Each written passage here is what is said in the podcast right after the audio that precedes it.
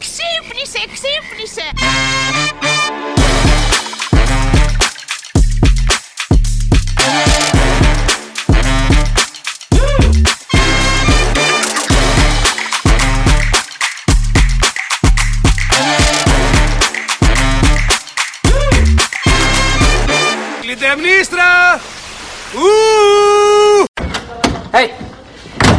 Know a good tailor? You need some clothes altered? No, no, I'm just looking for a man to draw on me with chalk. Why don't you go see Frankie?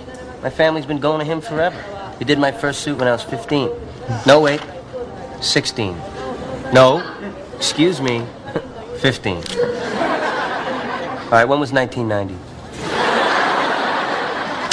Okay, you have to stop the Q-tip when there's resistance.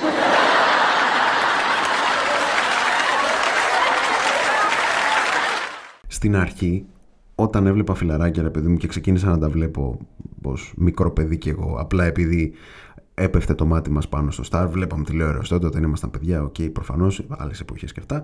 Όταν ξεκίνησα να βλέπω φιλαράκια, ανεπιτήδευτα, χωρίς ρε παιδί μου να το θέλω, χωρίς κάποια προσπάθεια, αυτόματα, ας πούμε, ο αγαπημένος χαρακτήρας της σειράς ήταν ο Ρος. Δηλαδή ο David Schwimmer. Ωραία. Αυτός, ανεπιτήδευτα. Ένιωθα ότι έχω πιο πολλά κοινά με το Ρος σε σχέση με οποιονδήποτε άλλο σε αυτή την παρέα. Ακόμα και ως παιδί. Ναι, μπορείτε να το πάρετε όπως θέλετε αυτό. Και φυσικά επειδή τα έχει και με την Jennifer Aniston. Έτσι, δηλαδή, ξέρω εγώ τι άλλο θέλετε. Τι άλλο θέλετε για να συμπαθήσω έναν άνθρωπο, ξέρω εγώ. Αυτό. Τελείωσε. Τα έχει με την Jennifer Aniston, τελείωσε. Με αυτόν είμαστε. Με ποιον θα είμαστε. Με τον γίγαντα θα είμαστε. Ε, όσο μεγάλωνα, όλο αυτό άρχισε σιγά σιγά να αλλάζει. Προφανώς και δεν σταμάτησα ποτέ να αγαπάω το ροζ. Προφανώς αυτή τη σειρά δεν γίνεται ρε παιδί μου να σταματήσεις να, να αγαπάς κάποιον από τους έξι της παρέας. Σωστά. Καταλαβαίνεις όμως ρε παιδί μου ότι μεγαλώνεις. Ένα σημάδι το ότι μεγαλώνεις είναι όταν δεν σε νοιάζει πια ο πρωταγωνιστής. Έτσι, δεν σε νοιάζει, ας πούμε, αυτός που τα έχει με την Τζένιφερ Άνιστον, ρε παιδί μου. Που, που είναι το, η κεντρική ερωτική ιστορία της σειράς, ας πούμε, είναι αυτή του Ρος και της Ρέιτσελ, ας πούμε. Δεν σε νοιάζει, ας πούμε, ο κεντρικός χαρακτήρας πια. Έτσι. Τότε καταλαβαίνεις ότι μεγαλώνεις. Καταλαβαίνεις ότι μεγαλώνεις όταν δεν σε νοιάζει πια ας πούμε, ο σούπερ ήρωα. Όταν δεν σε νοιάζει ο Batman, όταν δεν σε νοιάζει ο Spider-Man. Όταν αδιαφορείς για τον τέλειο της ταινίας, ας πούμε, τότε καταλαβαίνεις ότι αρχίζεις και μεγαλώνεις. Και ψάχνει σε μια ταινία κάποιον με ελαττώματα. Ωραία. Δηλαδή, οι πραγματικά ωραίοι χαρακτήρες, καθώς μεγαλώνεις, καταλαβαίνεις ότι είναι εκείνοι οι οποίοι έχουν ελαττώματα. Τους τέλειου υπερήρωε τους αγαπάς όταν είσαι παιδί που δεν έχουν κανένα ψεγάδι, ρε παιδί μου. Όταν είσαι παιδί, με ποιον ασχολούνται τα παιδιά; Ασχολούνται με το Spider-Man, ασχολούνται με τον Batman, ασχολούνται με τον Superman, ασχολούνται με τέτοιους τύπους. Με τον Iron Man τώρα, αυτά και όλα αυτά τα πράγματα. Ναι, προφανώς. Όσο μεγαλώνεις, στην καρδιά σου μπαίνουν άνθρωποι που ζουν μια δική τους προσωπική τραγωδία, στο το πούμε έτσι, και βγαίνουν, και βγαίνουν από αυτήν με έναν τρόπο που τους κάνει ξεχωριστούς που γίνονται ξεχωριστοί λόγω αυτής, ρε παιδί μου, που δυναμώνουν μέσα από αυτήν. Προφανώς και κουβαλώντας ψεγάδια μέσα από αυτήν. Γιατί είπαμε, όσο μεγαλώνεις δεν κοιτάς το τέλειο.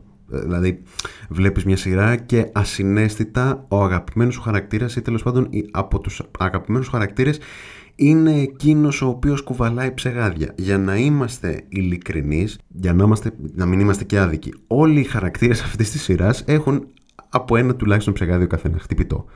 Προφανώς. Γι' αυτό ήταν και πετυχημένη σειρά. Γιατί κατάφερες να δεθείς με τον καθέναν από τους έξι σε ορισμένες περιστάσεις, έχοντας τον αγαπημένο σου, αν είχες ξέρω κάποιον αγαπημένο. OK, okay, προφανώς. Γιατί όμως, γιατί όλοι τους είχαν από ένα ψεγάδι; Δεν όλοι είχαν ελαττώματα, ρε παιδί μου, συμπεριφορά τους. Ε, από το Ρος και τη Ρέιτσελ μέχρι ξέρω εγώ τη Φίμπη, τον Τζόι, τη Μόνικα και τον Τσάντλερ. Όλους αυτούς. Αγαπάς κάποιον όταν είσαι μεγάλος που είναι πραγματικά ξεχωριστός. Γιατί η ίδια η ζωή του, ρε παιδί μου, τον έχει κάνει ξεχωριστό. Σαν τον Τζάντλερ Μπίνγκ, δηλαδή σαν τον Μάθιου Πέρι. Αυτός που όσο μεγάλο να άρχισα να αγαπάω όλο και πιο πολύ μέχρι τελικά να το βάλω σε ένα ξεχωριστό κουτάκι της προτιμήσής μου. Αυτός ήταν ο Τσάντλερ Μπίνγκ που υποδιόταν ο Μάθιου Πέρι. Υπήρξε ο πιο πονεμένος χαρακτήρας αυτής της σειράς νομίζω ξεκάθαρα ήταν ο πιο πονεμένος χαρακτήρας αυτής της σειράς με όλη αυτή την περίεργη παιδική ηλικία που βίωσε και που και που την ανέφερε μέσα από αστεία που έκανε γιατί αυτός ήταν ο χαρακτήρας του με κάποιο τρόπο πιάνοντας το νήμα από τις δυσκολίες που περνούσε και στην πραγματική του ζωή, όπως τις έχει περιγράψει και στο βιβλίο του, ο Μάθιου Περί, το οποίο έγραψε τώρα προς το τέλος της ζωής του για να γεμίσει με ελπίδα, το έχει δηλώσει ο ίδιος, τον κόσμο που μπορεί να υποφέρει όπως και ο ίδιος υπέφερε στη ζωή του που μπορεί να υποφέρει από εθισμούς, από εξαρτήσεις, από όλα αυτά τα πράγματα. Γι' αυτό το λόγο έγραψε και το βιβλίο του προς τα τέλη της ζωής του. Ο Μάθιου Πέρι έφυγε από τη ζωή εχθές. Δεν είναι τυχαίο ότι η είδηση μας βρήκε Κυριακή μεσημέρι. Αν κάτσετε να το καλοσκεφτείτε, το έγραψε και ο Φίβος ο Δελιβοριάς και μου άρεσε και το πήρα. Ναι, πάλι Φίβος Δελιβοριάς, τι να κάνουμε. Αυτά είναι, αυτές είναι οι συνηθιές μου, τι να κάνω. Αυτός είναι ο κόσμος μου. Ο Φίβος ο Δελιβοριάς. Τι να πω κυρία μου, για Φίβο Δελιβοριά θα πω. Μας, βγήκε, μας βρήκε Κυριακή μεσημέρι αυτή η είδηση. Κανονικά χαράματα δικά μας. Αλλά ρε παιδί μου εντάξει, όπως έλεγε και ο ίδιος ο Τσάντλερ, δεν είμαστε θλιμμένοι, είμαστε απλά 29 και έχουμε πλέον την ανάγκη να αράξουμε σε μια πολυθρόνα και να κοιμηθούμε μια, μια δικαιολογημένη ώρα. Δηλαδή, μια λογική ώρα.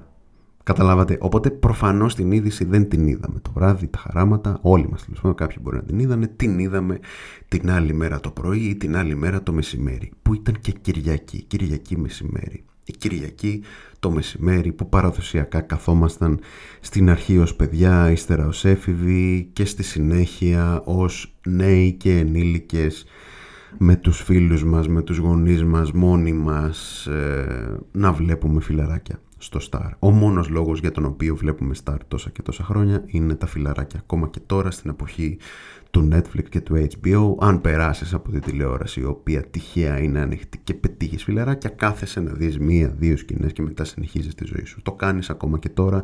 Είναι Πώς να το πω, ε, είναι κάτι που συνεχίζει να συμβαίνει. Είναι η μόνη σειρά της ελληνικής τηλεόρασης που συνεχίζει και προβάλλεται, τελειώνει και μετά την ξαναπέζουν μαζί με το Κωνσταντίνο και Ελένης. Αλλά είναι η μόνη ξένη αμερικάνικη σειρά που κάθεται και παίζει σε λούπα συνεχώς. Υπάρχουν και άλλες, αλλά συνήθως κόβονται, όπως το Big Bang Theory, κόβονται και μετά από ένα χρόνο συνεχίζουν κτλ. κτλ.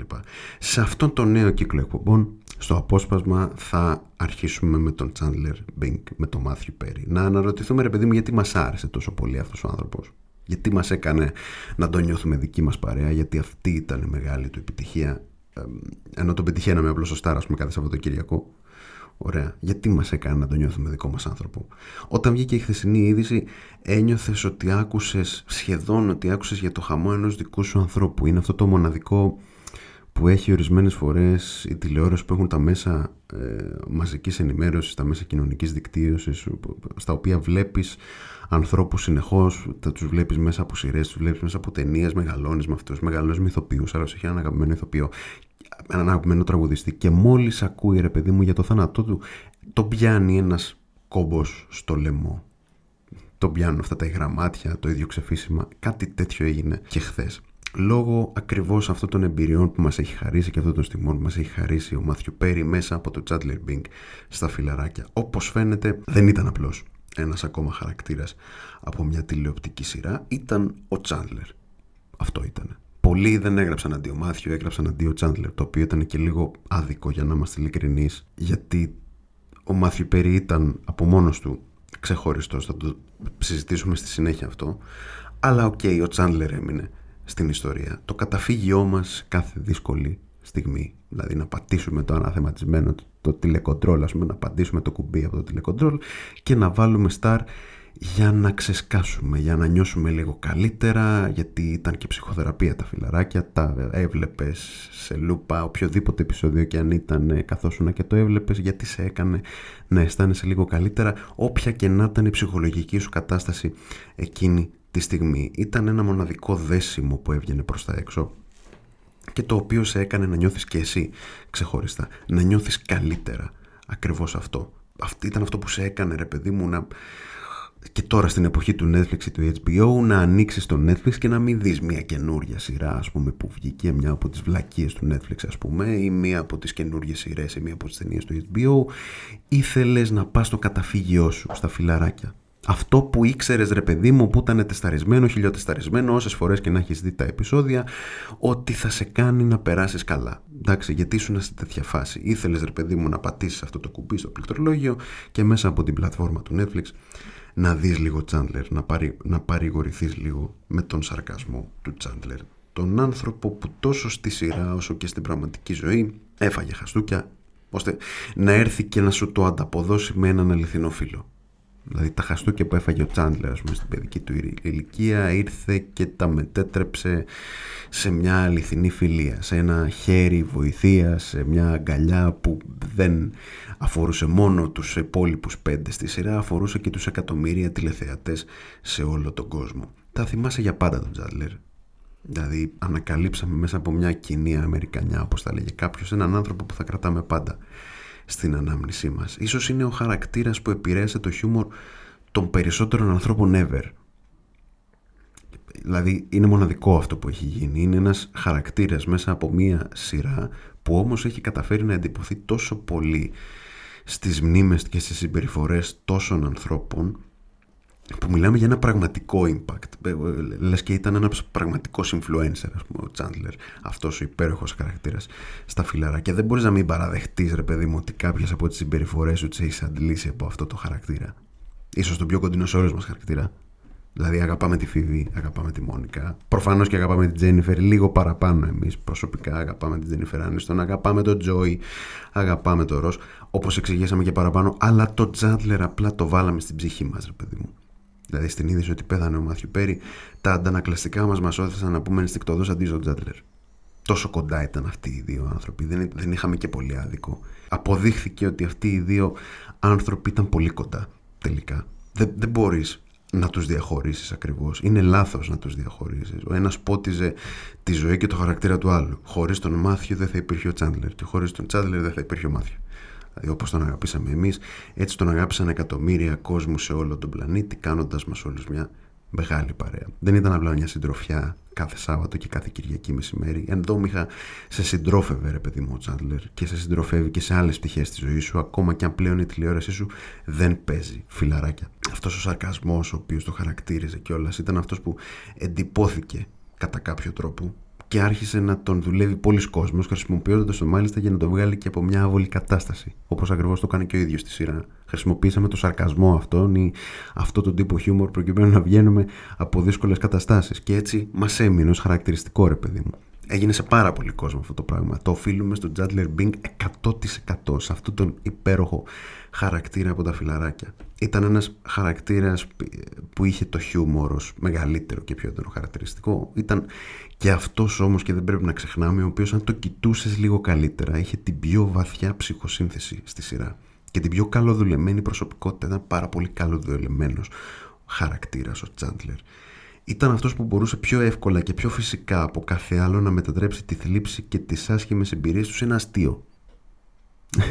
δηλαδή μιλούσε για τον πατέρα του, τον προβληματικό του πατέρα και την προβληματική του μητέρα οι οποίοι ουσιαστικά δεν κατάφεραν να τον μεγαλώσουν ε, και να τον περιβάλλουν με αγάπη όπως θα έπρεπε στην παιδική του ηλικία δεν μεγάλωσε σωστά και παρόλα αυτά κατάφερε όλες αυτές τις εμπειρίες του σε πολλές στιγμές να τις κάνει αστεία και να μας κάνει να γελάσουμε με αυτά. Ενώ στην ουσία πρόκειται για θλιβερές εμπειρίες από την προσωπική του ζωή. Αλλά αυτός ήταν ο Τσάντλερ.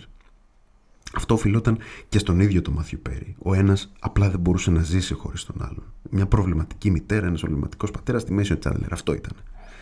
Που μεγαλώνοντας αυτό το περιβάλλον έγινε ένας από τους καλύτερους ανθρώπους που έχουμε δει ποτέ, ας πούμε. Δηλαδή, σκεφτείτε το. Ο Τσάντλερ ήταν από τους καλύτερους ανθρώπους που γνωρίσαμε ποτέ. Είτε πραγματικούς ανθρώπους είτε απλά χαρακτήρες σε μια σειρά. Έγινε προσπάθεια κιόλας από τα γνωστά μέσα μαζικής αποβλάκωσης, τα μέσα εξαπάτησης, τα μέσα παραγωγής σκουπιδιών, γιατί δεν έχουμε μόνο στην Ελλάδα τέτοια πράγματα. Δεν έχουμε μόνο στην Ελλάδα τατιάνες. Προφανώς. Στην Αμερική γίνονται όργια, όπως καταλαβαίνετε. Ε, έγινε προσπάθεια από όλους αυτούς ο εθισμός τους στο αλκοόλ να τον καθορίσει. Δηλαδή να μείνει γνωστό ο Μάθιου Πέρι για το ότι εθεάθη λέει σε ένα μπαλκόνι στο Μαλιμπού σε άσχημη κατάσταση, ας πούμε.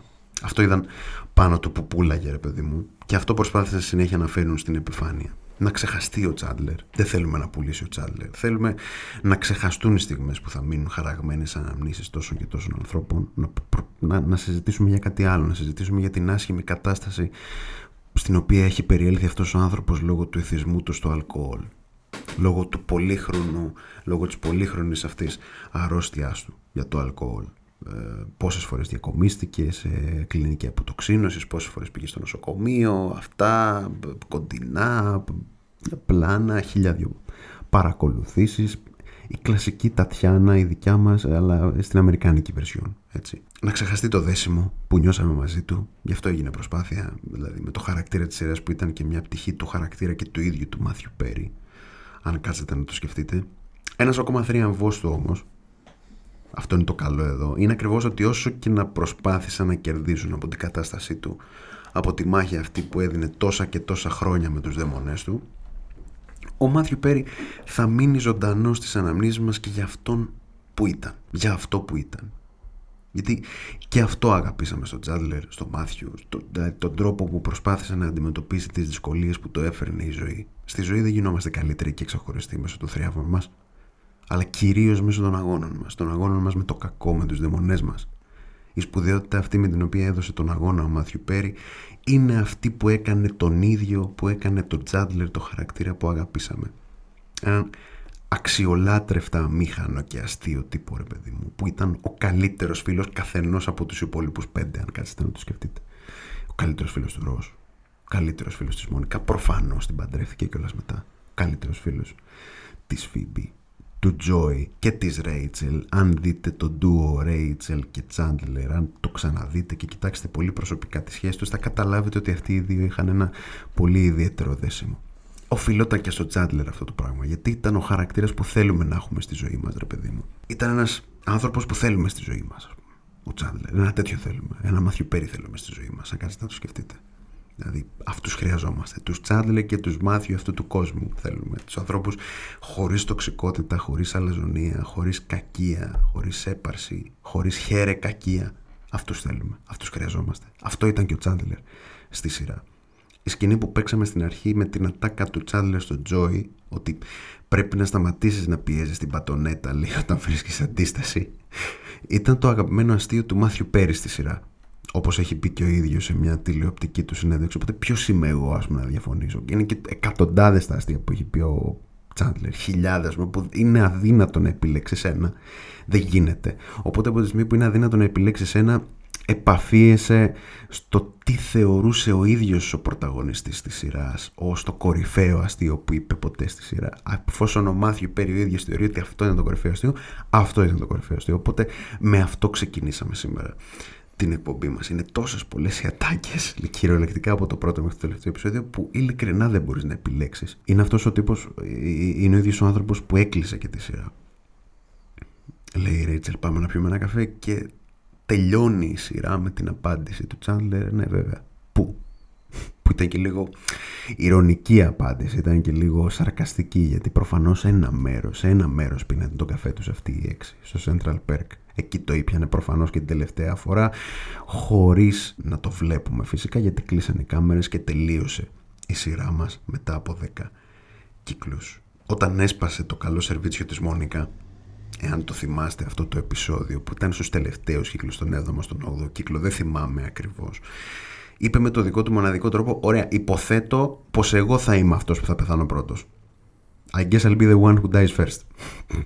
Γιατί προφανώς σπάζοντας το καλό σερβίτσιο της Μόνικα, μόνο καλά αποτελέσματα δεν θα μπορούσε να φέρει κάτι τέτοιο. Αυτή ακριβώς η ατάκα του προφανώς και ξαναπέζει συνεχώς όλες αυτές τις ώρες στο μυαλό μας, τις πρώτες ώρες μετά τη μεγάλη του έξοδο στις 28 Οκτωβρίου του 2023 στο σπίτι του στο Μαλιμπού. Ο άνθρωπος που πέθανε δεν λέγονταν Chandler Bing, λέγονταν Μαθιου Πέρι το είπαμε και πριν. Γι' αυτό και όταν πρόκειται, ρε παιδί μου, για κάποιον ηθοποιό, τόσο εν ζωή, όσο και μετά το θάνατό του, ας πούμε εν ζωή, μου φαίνεται εμένα, δηλαδή κατά την άποψή μου, είναι άσχημο να τον ταυτίζει κανείς με ένα ρόλο και να το ρωτάνε συνεχώς δημοσιογράφοι, κανάλια και τέτοια, μόνο για αυτόν. Δηλαδή, λες και δεν έχει κάνει απολύτως τίποτα άλλο στη ζωή του και στην καριέρα του, ας πούμε. Δεν, δεν το θεωρώ σωστό. Δηλαδή να βρίσκεις τον Αλ Πατσίνο και να τον ρωτάς συνέχεια για τον ονό. Λες και δεν έχει κάνει απολύτως τίποτα άλλο στη ζωή του. Λέω εγώ τώρα ένα παράδειγμα, ας πούμε. Ή να συναντάς τον Τενήρο και να τον ρωτάς μόνο για τον taxi driver. Δεν γίνεται αυτό. Έχει κάνει τόσα πολλά, ας πούμε. Δεν γίνεται να το ρωτάς μόνο για ένα πράγμα που έχει κάνει στη ζωή του. Στην περίπτωση του Μάθιου Πέρι δεν πρόκειται απλά βέβαια για ένα χαρακτήρα που έκανε επιτυχία και γι' αυτό υπάρχει αυτή η αιμονή να το ρωτάνε συνεχώς. Ασχολούνταν όλοι με τον Τζάντλερ όσο ο Μάθιου Πέρι ήταν στη ζωή γιατί πολύ απλά κα, κατέλαβε χωρίς καν να προσπαθήσει τόσο αυθόρμητα μια θέση στη ζωή μας. Και αυτό τελικά είναι το μεγαλύτερο παράσημο για έναν ηθοποιό, για ένα καλλιτέχνη. Ευχαριστούμε και τον ίδιο Μάθιου Πέρι γι' αυτό. Ο Μάθιου Πέρι είχε πει το ίδιο. Είχε πει φοβάμαι πως όταν πεθάνω όλοι θα μιλάνε για τα φιλαράκια. Για τα φιλαράκια, για τα φιλαράκια, για τα φιλαράκια. Και είμαι χαρούμενος γι' αυτό. Δηλαδή να μην παρεξηγηθώ. Να ξέρω ότι έκανα ανθρώπους να γελάσουν σε όλο τον κόσμο. Είναι πολύ σημαντικό προφανώς. Θα ήθελα όμως όταν πεθάνω τα φιλαράκια να είναι ένα μόνο μέρος αυτής της λίστας. Και πέρα από τα φιλαράκια ο κόσμος να με θυμάται και για τη βοήθεια που προσπάθησα να δώσω σε άλλους ανθρώπους σαν και μένα. Είχα πολλά πάνω και κάτω στη ζωή μου αλλά νομίζω πως το καλύτερο σε μένα δεν είναι τα φιλαράκια έλεγε ο Μάθιου Πέρι. Νομίζω πως το καλύτερο σε μένα είναι όταν, όταν έρθει ας πούμε ένας αλκοολικός ένας άνθρωπος που αντιμετωπίζει πρόβλημα με το αλκοόλ και με ρωτήσει θα με βοηθήσεις; Εγώ θα του πω ναι φυσικά και θα σε βοηθήσω. Ξέρω πως θα το κάνω. Μπορεί να μην το έκανα πάντα καλά στη ζωή μου. Μπορεί να, να μην είμαι πάντα καλά για μένα για τον ίδιο αλλά εσένα θα σε βοηθήσω Ίσως βέβαια να μην κατάλαβε πόσο πολύ βοήθησε ο Τσάντλερ, ο Τσάντλερ, ο δικός του ο Τσάντλερ, τον κόσμο στις δύσκολες στιγμές του. Πόσο πολύ έντονα άγγιξε τον καθέναν από εμάς ξεχωριστά. Ίσως αυτό να μην το κατάλαβε, ακόμα και στο τέλος της ζωής του Μάθιου Πέρι να μην το κατάλαβε. Πως δεν ήταν σημαντικός απλά για το Πέρι Χάος που ίδρυσε στο Μαλιμπού. Αυτή την κλινική αποτοξίνωσης που κάνει καλό σε τόσους και τόσους ανθρώπους, αλλά στην ουσία ακόμα και ο Τσάντλερ ως χαρακτήρας βοήθησε τον κόσμο ένας απλός χαρακτήρας σε μια sitcom αμερικάνικη. Βοήθησε πάρα πολύ κόσμο σε όλο τον πλανήτη να ανταπεξέλθει σε δύσκολες συνθήκες που ίσως βίωσε στην προσωπική του ζωή. Το μόνο σίγουρο είναι πως ο Μάθιου Πέρι μας άφησε νωρίς. Δηλαδή έφυγε στα 54 του στο σπίτι του στο Μαλίπου. Δεν θυμάμαι ποιος το έλεγε αυτό συγχωρέστε με, αλλά υπάρχει ένα ρητό που λέει ότι υπάρχουν κάποιοι άνθρωποι που απλά εμφανίζονται για ένα μικρό διάστημα για να σημαδέψουν τη ζωή σου και μετά απλά φεύγουν. Δηλαδή δεν χρειάζεται ρε παιδί μου να ζήσουμε μέχρι τα 80 τους για να σε γεμίζουν με συναισθήματα. Κάτι τέτοιο έκανε και ο Μάθιου Πέρι με το Τσάτλερ. Κάτι τέτοιο έκανε και με το Πέρι House. Και με όλα αυτά τα πράγματα Ξέρεις, δεν χρειάζεται να ζήσεις παραπάνω αυτός ο άνθρωπος, ρε παιδί μου. Θα τον έχεις πάντα στη μνήμη σου, θα τον έχεις πάντα σε αναμνήσεις σου. Θα τον έχεις πάντα ως μια διέξοδο στις δύσκολες στιγμές σου. Να βάλεις να δεις φιλαράκια, να δεις λίγο τσάντλερ. Πάντα θα τον έχεις στα υπόψη σου προκειμένου να περάσεις καλά. Είναι πολύ σημαντικό αυτό. Το νέο κύκλο λοιπόν επεισοδίων τον ανοίγουμε με τον Μάθιου Πέρι. Γιατί κατά κάποιο τρόπο νομίζω πως πάντα ένας Μάθιου Πέρι θα υπάρχει, θα κρύβεται σε μια μικρή πτυχή των επεισοδίων μας πάντα θα κρύβεται σε μια μικρή γωνιά έτσι, για το υπόλοιπο της ζωής μας. Έτσι νομίζω. Οπότε γι' αυτό αυτό το πρώτο επεισόδιο το κάνουμε για το Chandler για να έχουμε μια πολύ καλή και αστεία αρχή σε αυτό το νέο κύκλο επεισοδίων. Αντίο φιλαράκι, χάρηκα πολύ που σε γνώρισα. Στο επανειδήν.